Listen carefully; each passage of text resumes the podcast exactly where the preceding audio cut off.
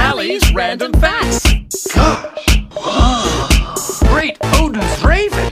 Excellent. You ready? Okay, being National Science Week, we are continuing our amazing scientifical facts. Yes, I know that's not a word, but I just like saying it. You do, don't you? Okay, did you know this is a really interesting one? And I never realised this until I read it, then it made sense. There's no flavour in food without saliva.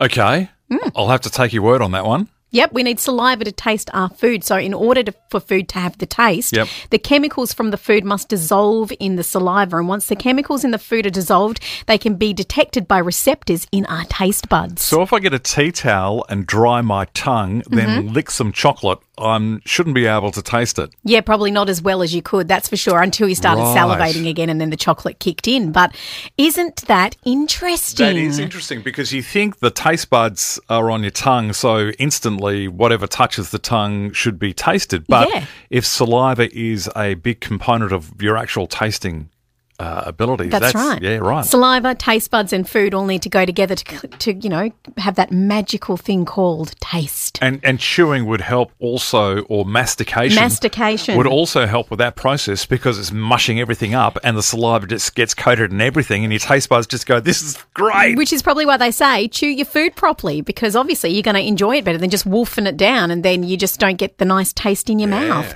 So there you Savour have it. it. Savour your Savour food. your food. And it's also good for your um, digestion as well. Yep. Anyway, that's my random scientifical fact right here on the wave.